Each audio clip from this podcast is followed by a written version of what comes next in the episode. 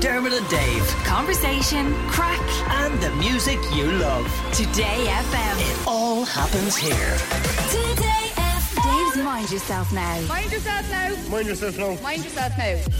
Yeah, a lot of people re-examining their diets today. Maybe if they spent the weekend eating either nothing or scraps or, I don't know, whatever they could find on a food truck. Even I had a couple of Supermax motorway services up and down until Junction 14 was paid a visit. Anyway, this is perfect for the morning that's in it. And forget January. When it comes to getting back on track with food, apparently it's all about September. Elsa Jones is a qualified nutritional therapist, author of best-selling book Goodbye Sugar, and a fan of the September reset. So, Elsa, you're basically saying September is the new January. September is the new January. I'm actually very even psyched up myself, genuinely. I'm in the humour to kind of just get into the healthy eating habits. I've had enough of the summer. And why? Why is September so good? Like, why is this the right time? Because usually people are, they might be doing some bit of good, healthy eating, but they know that Christmas is coming up and everything's possibly going to go pear-shaped. I'm glad you said the C word before I did. Because I was thinking about that. We have this kind of unique 3-month window now, I think, to just kind of clean up our diets, get back into some structure, some healthy routine before, you know, Christmas undoes it all again. And I just think it's a nicer time of year. Like, the weather is still nice. A lot of us are still motivated to kind of get up and out and exercise. It's January can be a little bit depressing, and it's harder, I think, to actually follow through with our intentions in January. People tend to be a lot more brighter and motivated at this time of year. Okay. So then, practically wise, when we're sitting there going, okay, Elsa, I'm with you. I'm with your September reset. What am I going to do that's going to make an actual difference? Okay.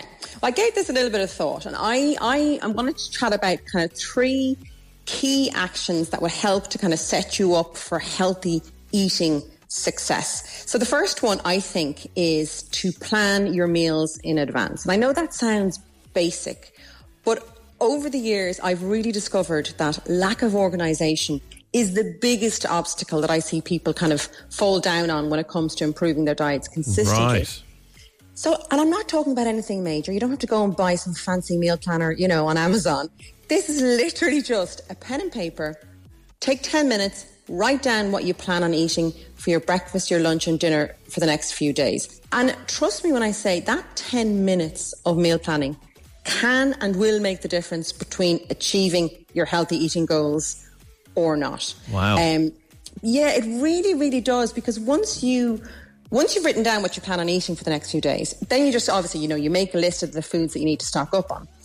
And having the healthy foods there on hand is half the battle. Elsa, what if we can't make up our minds about what it is we want? I know if I sat down with a paper and pen and went, okay, I'm going to eat healthier this week.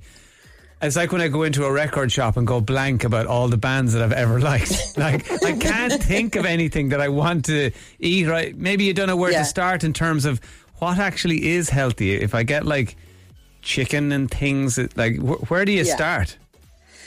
Well, I kind of think you start by trying to focus on creating nutritionally balanced meals. So you don't necessarily have to know exactly what you're going to eat and have the recipe to hand, but you know that you need to stock up on the elements that will create a nutritionally balanced meal. So, like, people will sort of say vague things to me, like, you know, I want to have more energy, I want to lose a few pounds, I want to, like, you know, get into healthy eating. Okay, so what does that actually, you know, translate to? Healthy eating, it really happens one meal at a time, one choice at a time. So the simplest way, I think, you can clean up your diet is just focusing on creating nutritionally balanced meals. So what does that look like? Okay, so if you picture, let's say, your lunch, let's actually go with the dinner plate. Okay. So roughly 1/4, you don't have to take a ruler out, but roughly 1/4 of the meal should be made up of protein-rich food. So that could be a piece of chicken, it could be a piece of fish, it could be eggs, or obviously it could be, you know, plant-based protein. And that protein is going to help you stay fuller for longer, so you're less likely to want to snack in between meals. Then the next element on your dinner plate, so to speak, usually is your carbohydrate-rich food, so your starchy carbs, things like potatoes, rice, pasta. Now, the mistake where most of us make unless you're exercising a lot, is that we overdo the carbohydrate portion. So we can fill almost half our plate with the potatoes or the rice and the pasta. So this is one change that will actually really help in terms of if you want to lose a few pounds or you want to kind of get more energy, is to limit the high carbohydrate foods to 1/4 of the plate. So let's say you had roast chicken on the plate, then the other quarter of the plate is going to be filled, let's say, with your roast potatoes or your boiled baby potatoes, not half the plate. Gotcha. And then the other half of the plate is actually should be made up with our vegetables and our salads. Are frozen veg okay? Sometimes the fresh stuff, if you're not used to buying large quantities of veg, it can intimidate people. Are the frozen peas and, you know, the little baby carrots and all that, are they okay? They're absolutely fine, you know, and studies kind of show in terms of nutritional value that they are equal, they are fine. Personally, the only frozen vegetables that I kind of like are the frozen peas and corn, frozen broccoli and carrots. I just don't think they taste as good. But for some people, it's a necessity as well to be able to buy things in advance. So I think having a mix between frozen and fresh is important. And, you know, in terms of they're just talking about nutritionally balanced meals, I do have quite a few meal suggestions and recipes up on my website. So if anybody needs a little bit of inspiration, you can head over there as well. Elsa Jones Nutrition.ie. Okay, so we've got planning the meal and we've got focusing on the kind of the balance of the plate. Is there anything else we can do as we approach this September reset to try and help us?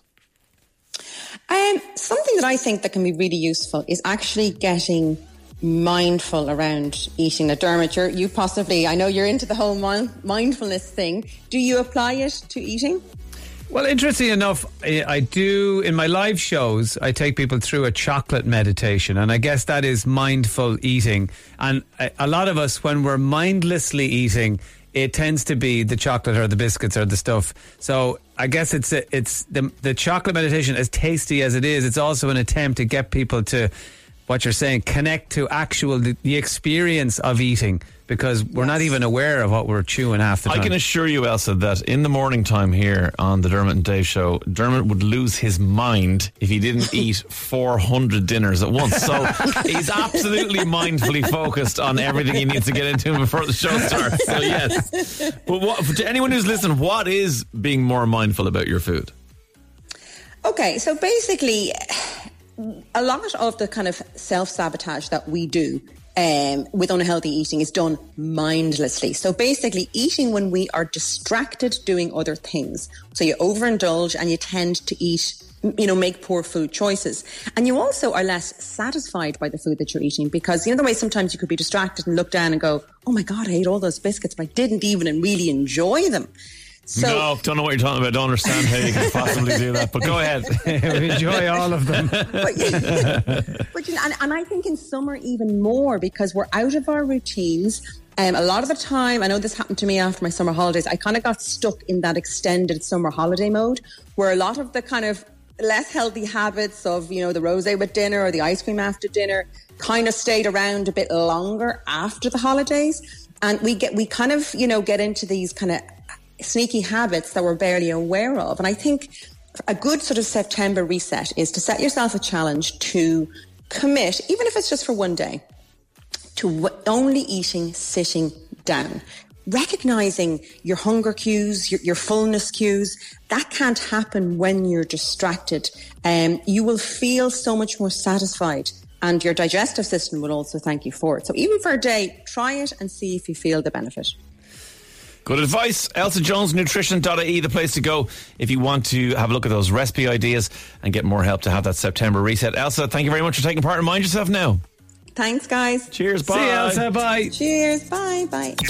Dermot and Dave. Weekdays from 9 a.m. Today.